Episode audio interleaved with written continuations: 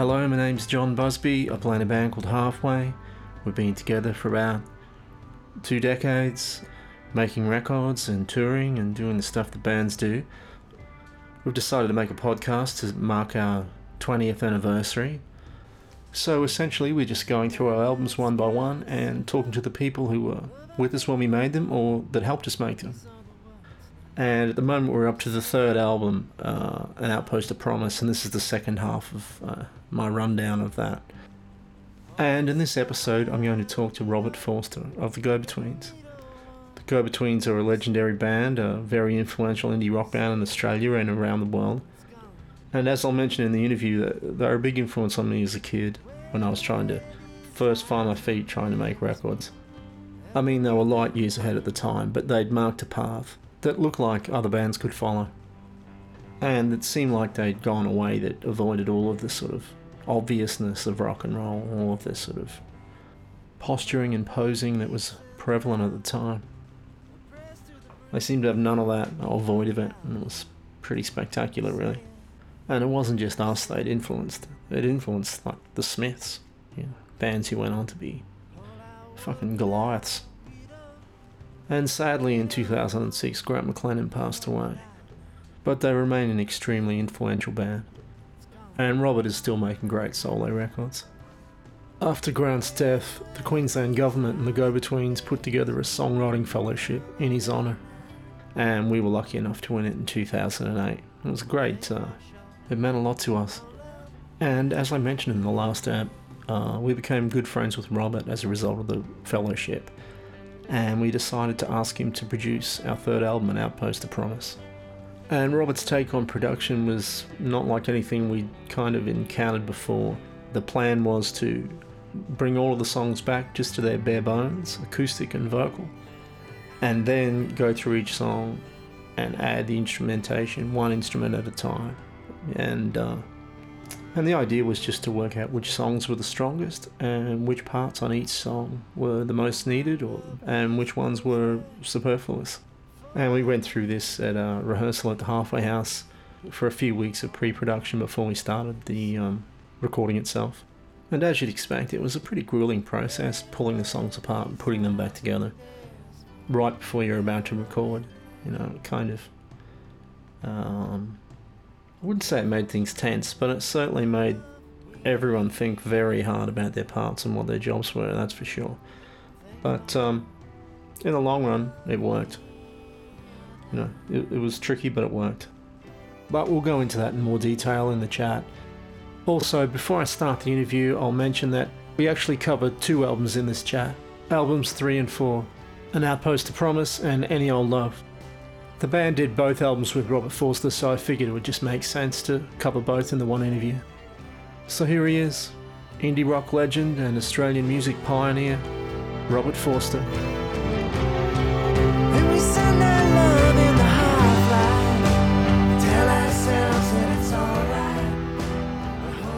Hi, Robert. How's it going? It's John. Good, thank you. Where are you? I'm looking out now at Darwin Harbour. Oh, wow. That must be nice. Yeah, just looking out over the water. Uh, the sun just set about five minutes ago. Wow, wow. Okay, and how's it how going up there? Good. Yeah, I enjoyed it. I mean, I'm a long way right. from the band, so that's obviously a concern, but it is a good and, town. And how's the band? How, how are all the boys? Yeah, the band are good, Robert. Uh, I've been sending them demos and uh, vice versa. That's going well. Right, great, great. Demoing away, chipping away while we're in uh, lockdown.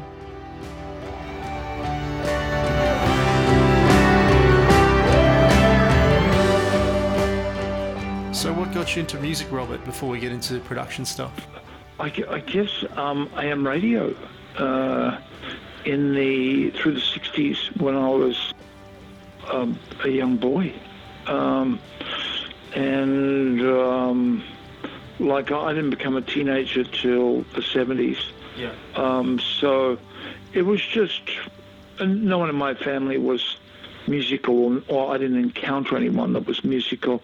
It was basically just whenever the radio uh, was on, um, pop radio, yeah. um, it, it just sort of caught my ear. So I was just hearing little bits and pieces through the '60s, like hits, but I wasn't, um, you know, playing an instrument, or I was in the house where where where people um, were were playing instruments. Sure. Yeah. Yeah. Yeah, the radio. I mean, that's kind of the, the same way I got into music. I wasn't surrounded by people doing that either. Would have been nice though, wouldn't it?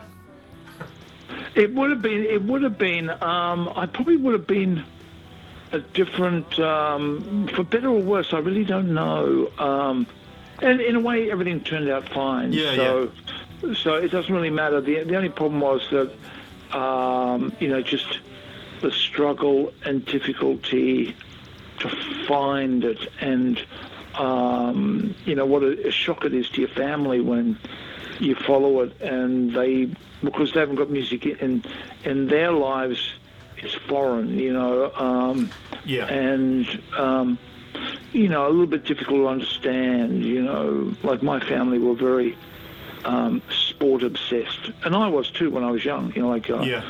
um, so that you know but you know so it's more difficult um, because I had to sort of forge my own way. But in hindsight, perhaps that was a good thing.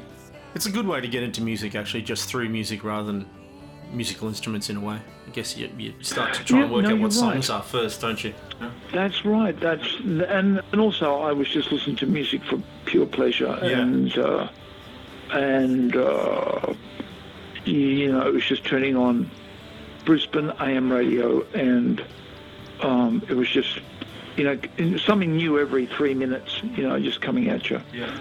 Uh, I can hear a bit of AM in that song on Inferno, Remain. Is there a little bit of Oh AM yeah. in that? yeah, yeah, yeah, yeah. Do you know what I mean? There's some sort of Glen Campbell thing going on there or something. Yeah, yeah, no? I, it's, it's always, it's always um, there with me, and uh, it's really um, still in my mind in a way. Especially um, also Creedence um, yeah. were, were were big for me, and um, that feel, um, it's simplicity really. Um, Yeah. But as you know, you know, trying to do simplicity and make it sound good and original is a really, really hard thing to do. Yeah. Um, those are the people that I, you know, like was who I was first exposed to. Um, yeah, like Glen Campbell, you know, Creedence, whatever was a hit from Totally. about nine, you know, from the late '60s in particular to the mid '70s, uh, was was um, an influence on me, definitely. There was some real cream rising to the top there as well, wasn't there? Oh, you know what I yeah. mean? It was good stuff. No, no, and it was very song based. Yeah. And um, um, I mean, the '60s were, were, were probably better for songs. Uh, you know, like if where the '70s were good songs, but you know, like the the, the production side of it sort of exploded um, for, in in good ways and bad ways. But um, um, the 70s still had a lot of good songwriting um, going on that made it into the charts. There was really a flow on from the 60s. But then, you know, like, you, you, you know, th- Knock on Heaven's Door was a hit. You know, like that Yeah. was the first time I was exposed to Dylan was not, you know, sitting down with a bag of pot and listening to Blonde on Blonde, but, you know, like it was a pop record. You know, it was Dylan coming over the radio, um, beside ABBA and T-Rex and, you know, um, a Yeah. whole lot of other crazy stuff. Yeah, yeah, Um, yeah. But, but, but that's that's how I, you know, Bowie, you know, through Starman, yeah. you know, like it was all those singles that that, that drew me into um, artists' work. Red and blue and white aren't shy, shows tonight. These patriots and vandals have no love. But I was actually I was asked about you the other day on Four Triple Z, and and I kind of uh, described you as someone who would be good at any art. Like you know, I, I just thought you could have been a writer, a, a painter. If you'd whatever you chose to do from the start, I, I think you would have you Well, would have worked it out. Do you know what I mean? That's right. yeah, yeah. No, that's very kind of you. I, I, I have no aptitude aptitude for it, but I would love to be a painter. But you know, uh, yeah, you have the mindset for it. I just see, I just think it would turn into some kind of art, good art. You know. Anyway, Yeah, no, look, I think I think you're right, and um, and um, I mean the amazing thing is I wasn't really exposed to any of it. The, the you know looking back, I mean the only thing I was I was really exposed to, like in the school system, say, Yeah. was words. You know, because we all did English and we all had books to read at school. You know, even if Yeah. you left school at 15 or 17 or whatever, there were books, and so that was one thing you were exposed to, which I guess got me onto the lyric writing and, and that side of things, because that was, you know, there was no one who sort of grabbed me at, you know, like 12 or 13 and, and you know, said, okay, we're going to do drawing classes and I'm going to teach you the history of art. You know, that person wasn't there. There wasn't anyone to, you know, Exactly, yeah. here's a camera, you know, get into photography. The one thing that was, was reading those books in the school syllabus. And so, and then that flows into lyric writing and music. Makes sense. Makes total sense.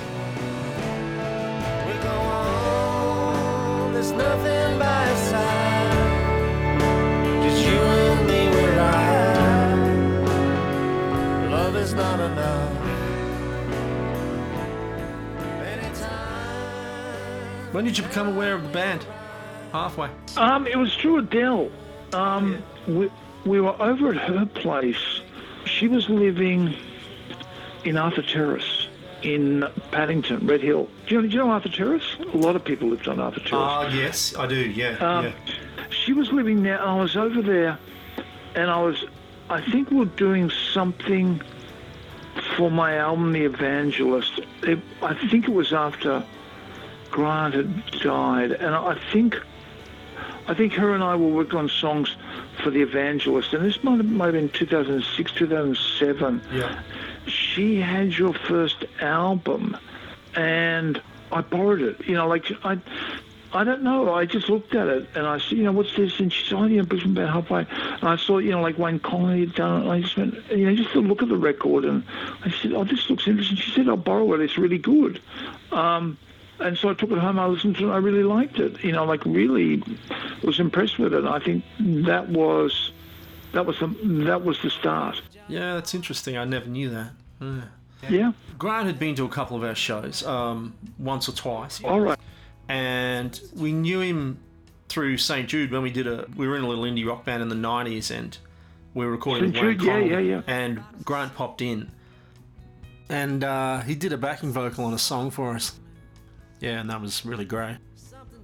And then years later, um, we were in the interview process for the fellowship, and uh, Chris and I were sitting there, and there was yourself and Glenn Thompson and Yeah. Adele, and you stood up and said, "Ah, halfway, patience back, it's in A."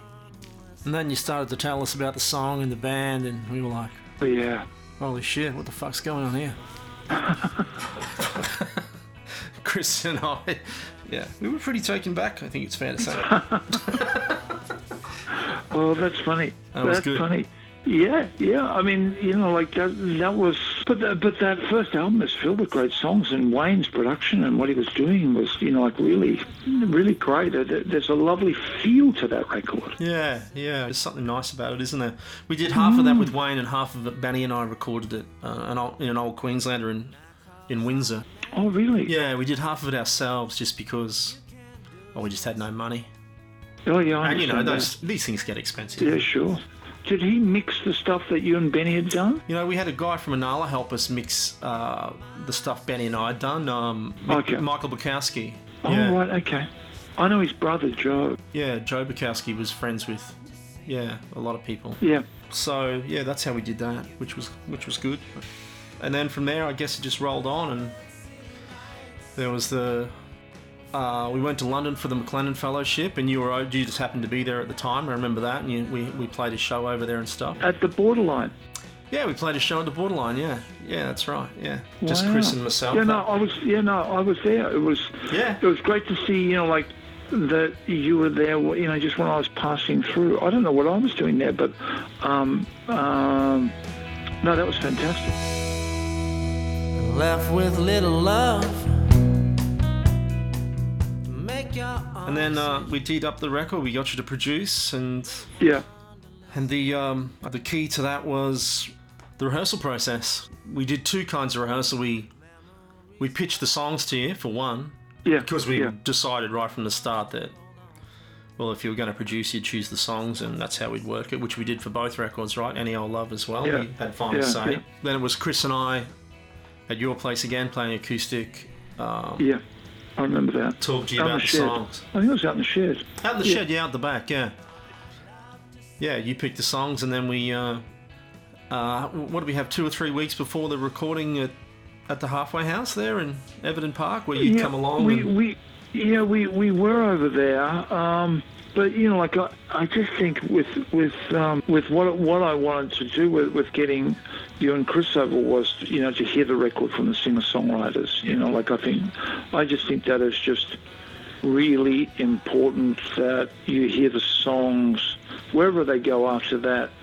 You actually hear the intent of the singer-songwriters. You, you actually hear the bones of it and know what they think the song is. Do you know what I mean? Um, and and also, I just wanted to hear the guitar that you played on Chris's stuff and the guitar that Chris played on your stuff and the, and the working between the two guitars, um, so that I just sort of knew that dynamic. Or you know, like you've chosen to do those two things as a two-piece to play you know how you play on each other's songs and i thought you know like that's important to get that on the record too you know like that sort of interaction um, between you know like just right at the basis of the whole thing to have that guitar into play even if you know you don't use it but you know what it was at the start and yeah. and also just to hear all the material, you know, like, um, and just sort of go, okay, you know, play everything you got.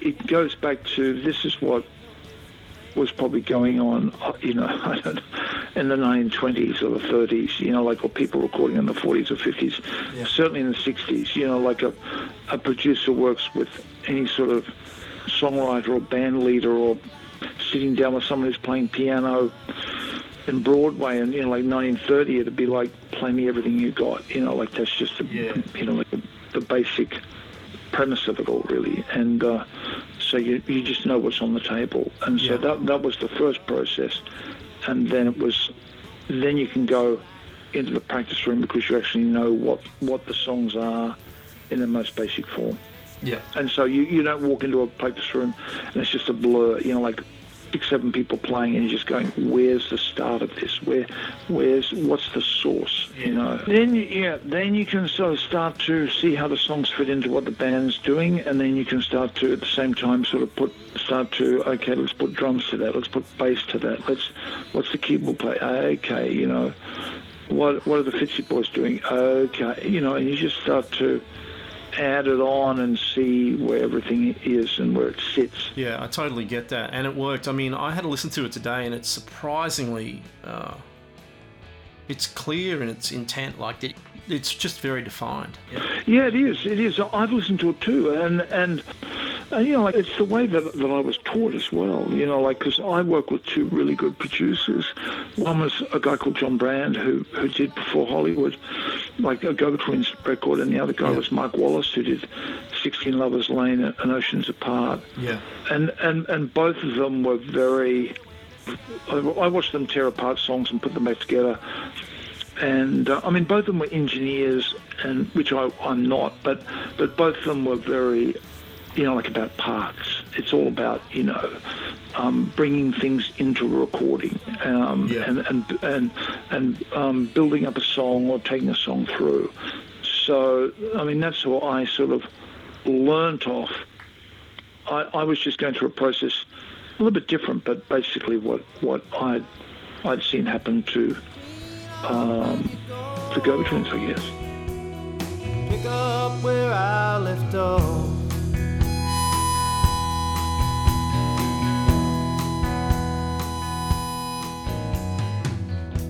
Yeah. Well, it was the first time we'd done that, and uh, and it definitely worked.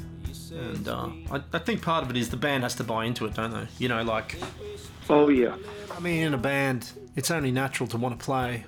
No one wants to be told not to play. Yeah, no, no, that's that's true.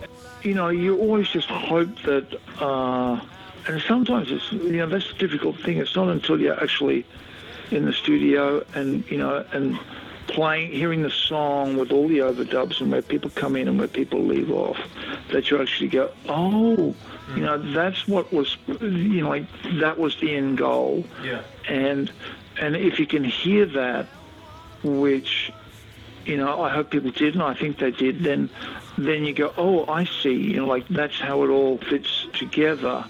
And also, you know, like with halfway, with you know six, seven people playing on every song, you've got to do that to get light and shade and mm-hmm. and movement and where, where things surge and then drop. But really, I was just taking all the cues from your songwriting because that's what your songs did. It wasn't like you and Chris, you know, sat down and played me dense metal. It was just like, oh, okay, everyone's got to be playing it, you know, um, yeah. this ferocious in-your-face thing for five minutes with no let up. You know, you weren't playing me those kind of songs. You know, like in a way, I was just taking what I heard, what you were doing, was coming from the songs you were writing. You know. You know, it still sometimes gets brought up now, Robert. Uh, when we're rehearsing and recording, one of the boys will mention that you know we're a better band for going through that process uh, with you on an outpost of promise. Great. Oh, that's that's wonderful. Well, you know, like I, that's fantastic. Yeah, you know, just to keep those things in front of mind and yeah. be a little bit more self-aware or considered. Yeah. We just never had it before because in a big band it's fun to play, and the idea of not playing, well, at the time was a bit foreign.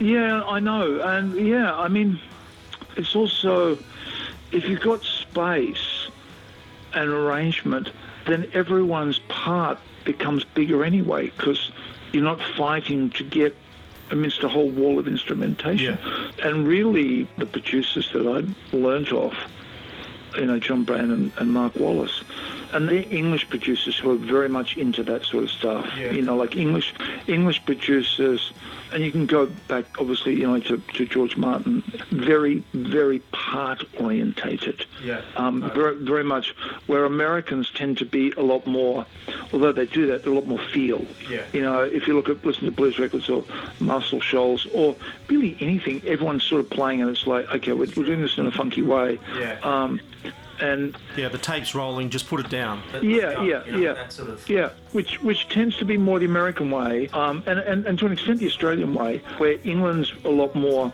bitty and arrangement orientated, which which is what I've sort of learned a bit. But you know, like, but but that's still there's lots of arrangements in yep. American uh, rock records or folk records or whatever.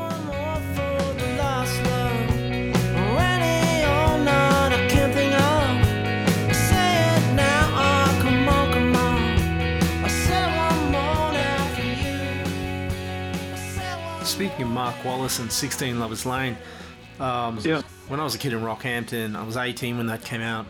Yeah. Oh, yeah, it just hit us hard. It was indie rock, but it had an air of sophistication about the production that just. Yeah. Yeah, it was. It sounded every bit as good as REM or the Smiths or anything like that. It wasn't just the production; it was the songs as well, but they were perfectly matched. I knew what indie rock was, and and I understood it, and that was beautiful. I loved it for its simplicity, but that had this sort of beauty about it and it, all yeah. these layers. It was quite detailed and thought out. Yeah. We were like, I, I, remember talking to my friends just going, okay, right, you know, it sounds as good or better than the Smiths or any of those great bands. And yeah, these guys are from Brisbane. We could possibly do this. You know, this is plausible. Yeah, yeah, no, that's fantastic. And you know, you know, Grant was the, born in Rockhampton, so you know that was kind yeah. of the one thing we were clinging on to. It's like, you know, but, uh, yeah, no, no, that record uh, hit us hard. Yeah, yeah, no, that's good. That's good. I mean, and you know, it was recorded down in Sydney, so you know, it's not like it was done in New York or, or, or anything like that. Yeah, Wallace but, you know, came out for it, huh? Is that the deal? He, he came out. Yeah, he came out. He yeah. came out. He he he heard the the demo. Grant and I did a just like going back to what we were talking before. You know, like Grant and I did an eight song demo, and just him and I on acoustic guitars, and um, and that's sent over, and, and he just loved those songs, you know, and and you know, like this is not to you know, puff up too much, you know, like anything, you know, about the songwriting on the record. But, you know, like, you know, like a great producer needs songs. You, yeah. You've you've got to, you know, you, you you can't do all those guitar parts. You can't do all those sounds. You can't do all those arrangements if you've just got muck. It's got to be something um, there. But also, you know, like with working with Halfway, you know, like on that record was was that I'd, I'd, also what I'd learned from listening to records, you know, and you know it was just taking that template and putting it to you guys, and and the songs and the band were there to play it. I mean, that, that was the great thing was that the, the songs were there, sure, but the band was there Yeah. To do all of that and just go, look, come in on the second verse, it's going to sound great. Or, you know, like just do that lick, you know, it sounds great playing it all the way through. But if you just have it in the choruses, it's going to just push those choruses. But, you know, the band's good enough to have all those parts and do all, all that stuff that Halfway had on those records that I worked on. And then, you know, that makes it a lot easier. Yeah, totally. I mean, I think of a song like, oh, you know, any of them really, but um, Sweetheart Please Don't Start, you know, where we hold the whole all the way through the intro. Oh, yeah. There's absolutely no way. I wrote that song when I was on the fellowship, actually. I remember, yeah. You know, it's a homesick thing, you know, it has that Yeah, yeah. feel about it. You can sort of feel it in it, but um, there's absolutely no way we could have uh, done that previously, that we just didn't have the patience for it, and nor did I. To just stand there and play for the first minute of the song with six guys standing around going, looking at their watches, you know. No, You know, do you know what I mean? Like the- to have the patience yeah, to do yeah, it. Yeah, yeah, no, no, and, and that is a great recording. That's that's a great, great thing. I mean, when when when I heard that, when you played me that, and you know, like I was, think, I was thinking Metallica. Do you know what I mean? Like, Yeah. and, and and that's that's what they do. You know, like you can. Yeah. You you can record an electric guitar, and they Metallica do it great. You know, you, you can record an electric guitar, and you know it's got that that presence, and, and you're playing suits because you, you've got that sort of cupped, um, muted thing in a way Palm that mute thing, yeah, yeah. yeah, that that um, the guy whoever's playing guitar in Metallica has um, as well, and and you know like and they can go you listen they can go for minutes, you know, with just that and um, you know may, maybe little other bits you know screeching around in it, and he's singing. And you just know the band's going to come in at some stage, and that's the great thing, you know. Like, and, and these metal bands know that. Do you know what I mean? It's Yeah, like, yeah. and it's like, and and it just gives you.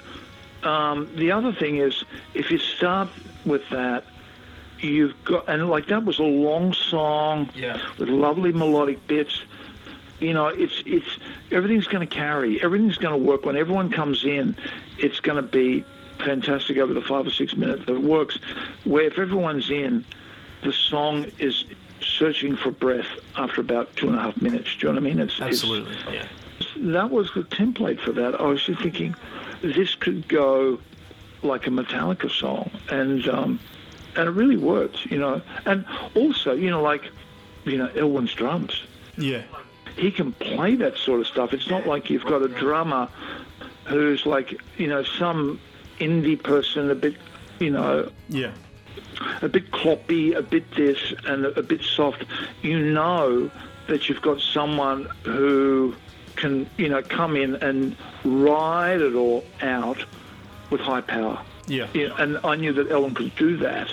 And so, like you starting down there and him coming in, I just thought between you two, you just take all the band with you. Do you know what I mean? Which is basically what happened. Yeah, I remember it fondly. It was. Uh, I can still remember trying to work it out. The whole process. It was cool. Yeah, no, that was that was a. gr- I was thinking of that song when we were talking before. That was a, a, a great moment. It was. Uh, yeah, just one of those things that. It's a combination of the song and the recording process where you. It'd be hard to just. You couldn't imagine it when you wrote it, and you know. Yeah, and also, it, you know, like I was also thinking, you know, like people were used to your sound, you know, and so they knew, like, um, everyone playing, you know, like a lot of instrumentation on your your records, a lot of it great, you know, like, but but a lot of instrumentation, and so it's like when a song of yours just starts on the third, the third album with just one guitar for the first minute and a half, it's like, what the fuck is this? You know, like, It's true. do you know what I mean? It's like, Yeah. Yeah. it's you know, like, like you just want to shock people, you know, Yeah. like that's, and it's like, it's you know, it's it's John Busby singing, but there's no band. Where's the band? I wouldn't have done it unless I was prompted. That's for sure. I know, I just. but, but you know, but but I think that's good, you know, like like. What's in your head? Books, booze, and Oscar De La Hoya's sweet hands.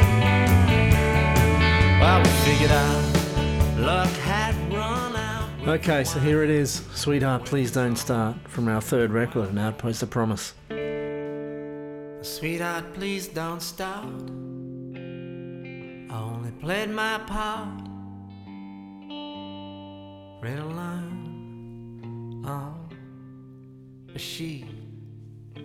I say it, and it's true. I'll leave what's left for you. I get home, and I believe. But please don't stop. No, please don't stop. Ah, I said, my little love, look to the stars above. They can guide, they can see. But please don't stop. No, please don't stop.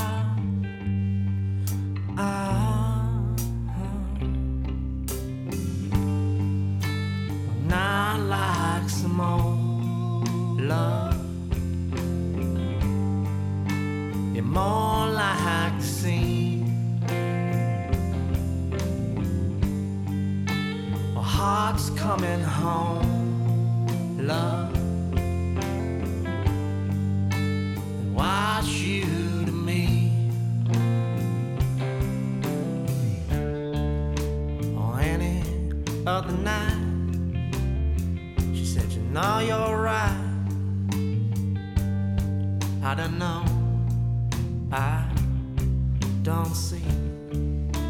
I said uh, Shit you heard. It's all lies. I don't believe. Please don't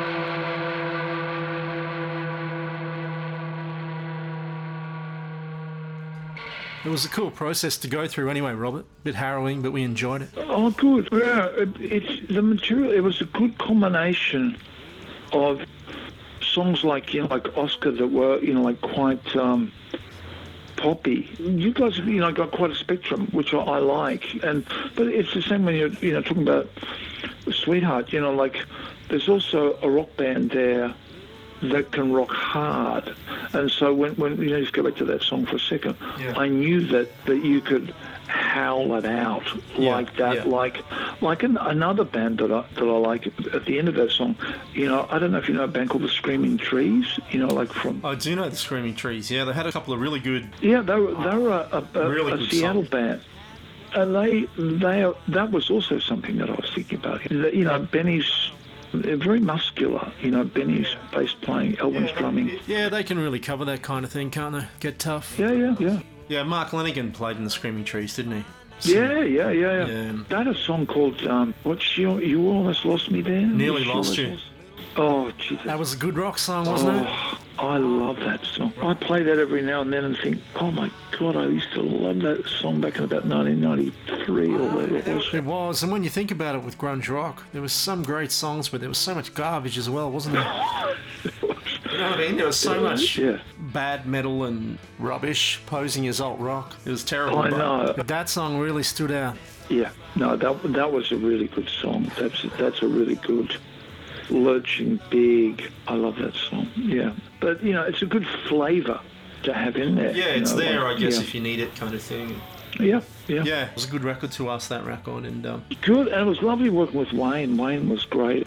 Oh, he was just he he he was so good, and um, that studio, I just love that The Shed. studio. That was just that's how I love to make a record. That you know, like just uh, Brisbane, Albion, yeah. a shed, the Neve desk, couple of rooms. You know, the band standing around in rooms. You know, just lovely, lovely.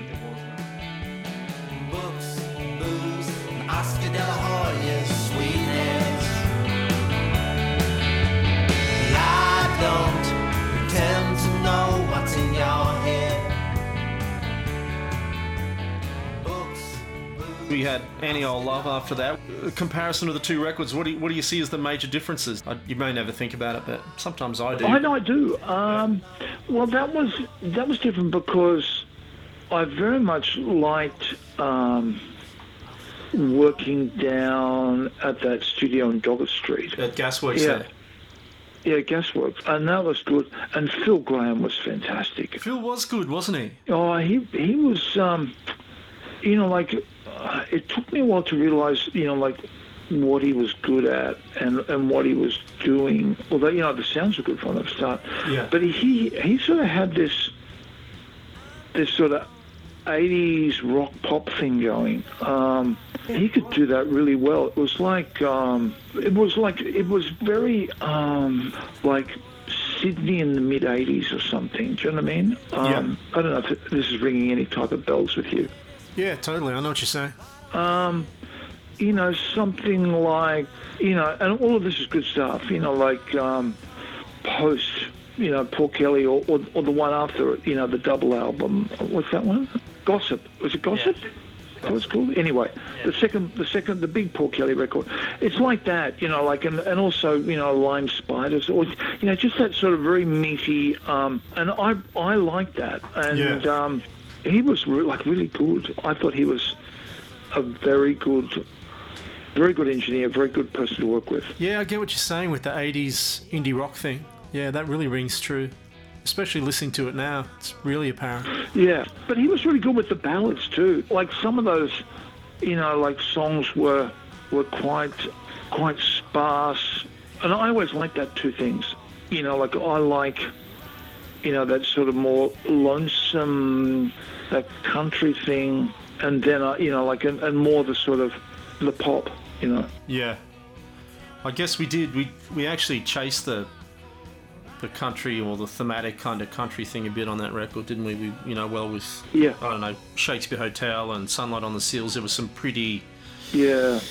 sparse like that was a very good. Yeah, they were very, very good songs. It was almost like you were coming out of the last record and and looking ahead. Yeah, I think you might be right. I, remember, I can remember I played you. Uh, we were at my place. It was just you and me. Uh, at, well, at my mum's place at Everton Park when we were demoing for Any Old Love, and I played you the start of uh, Shakespeare Hotel, and you said, um, Yeah, "This is the best song you've written." yeah, uh, you know, it was just three bars in or whatever, and and you know, like you were like, okay, okay, what happens now, kind of thing. It was just sort of, you know, because we were pitching songs to you, and uh, yeah. No, no, no. I, I, I, and I remember that um, too. And it was, and sunlight as well. Very much a sparseness there and a slowed down. It was going for something in your songwriting, something. I don't know, like rootsier and deeper and sparser and a little bit more simplified. it was, Um, yeah, And I think also that's when also you you were were playing a lot more acoustic guitar. that's right. Um, because John Willsteed had joined the band. You know, there was this feeling that there was just too many electric guitars. You know what I mean? So yeah, yeah. And you had the um the Gibson. yeah, I bought a J45. Yeah, But then you know, like I think also like Willsteed, what he does, very much suited songs like Dulcify and all of that. Really. Very much helped with with Phil Graham.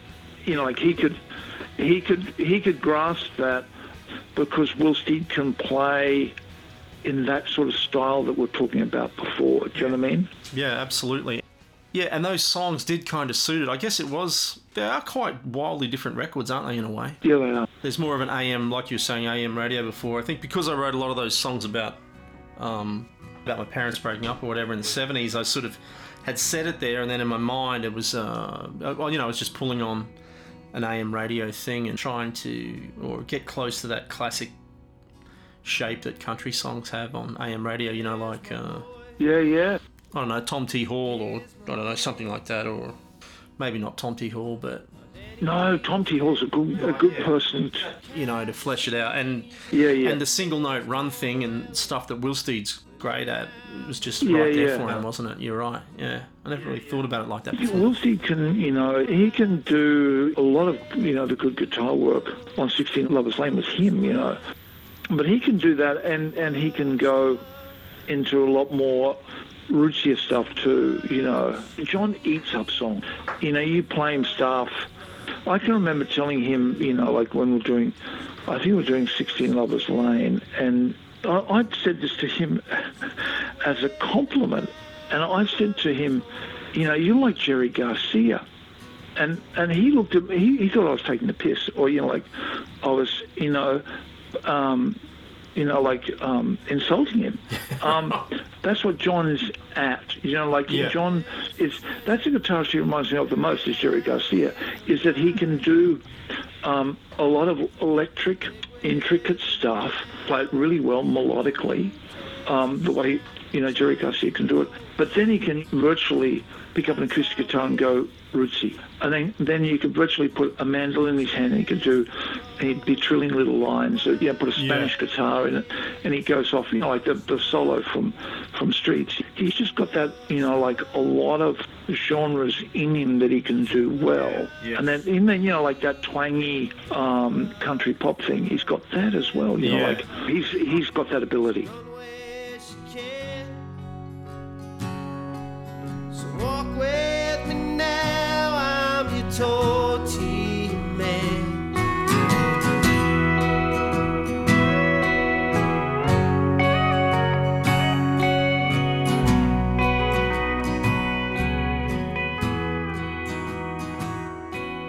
Both did well for us. They were both Good. important records for the band, and uh, yeah, look, the band themselves, like I said, they uh, they look back on the time working with you very fondly, Robert. They really do. Oh, good.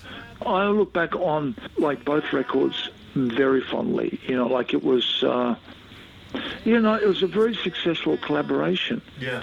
and um, we just you know like I, I also think you were at that time where what I could do helped you know like it, it was almost like a meeting I, I you know you were at a certain point and and I was at a certain Yeah. point with what I could perceive in the band and it worked on those two records. You know, like and then you know you you had to go off and then you know like go on and do everything that you've you know like you've done. Um, but at that point, that just you know for those two records, like that that was just a, a good meeting of you know I felt between you know like what you guys had and what I could suggest, and it worked really well. Yeah, and I think we're a better band for it, Robert. And even now at rehearsal, uh, if things are getting too busy or noisy, someone will say, Well, I'm not sure what Robert would think. Great.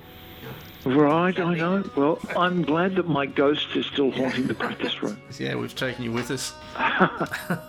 Great. That's good. Well, it's been terrific to chat, Robert. I won't hold you all night. Okay. Hope you've enjoyed it.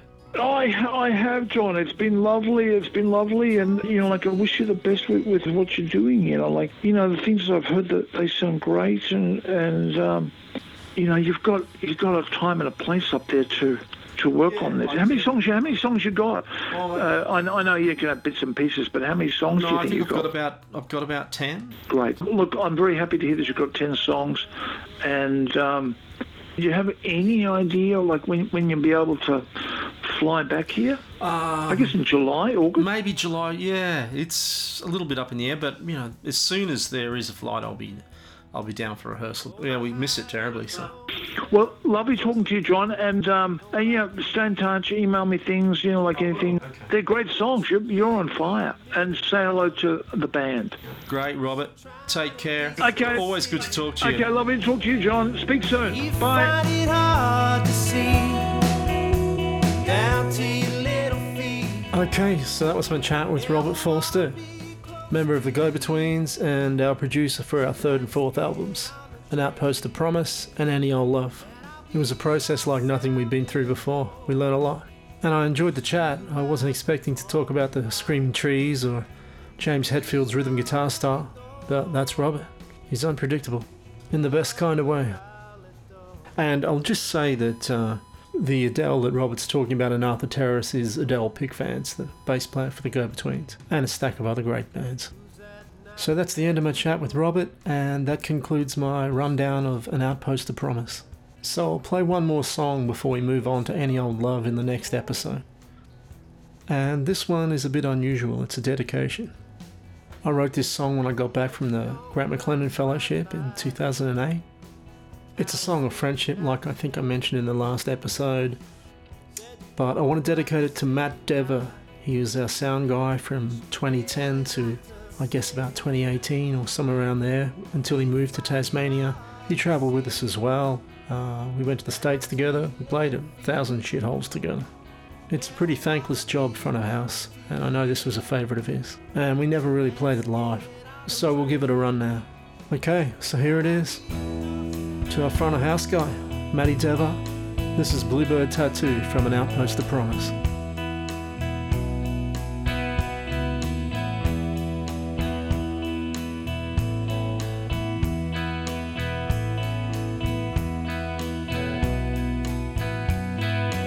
Pulled into the shop, yeah, we got a couple there, yeah, got a couple there for the way. Went on into town, yeah, we had a couple more on, had a couple more on the way. Pulled into the party, yeah, some people took offense, or uh, some people took offense in the end. He said, I'll call you now. He said, I'll meet you where you stand, yeah. Meet you where you stand, Andrew Lane. By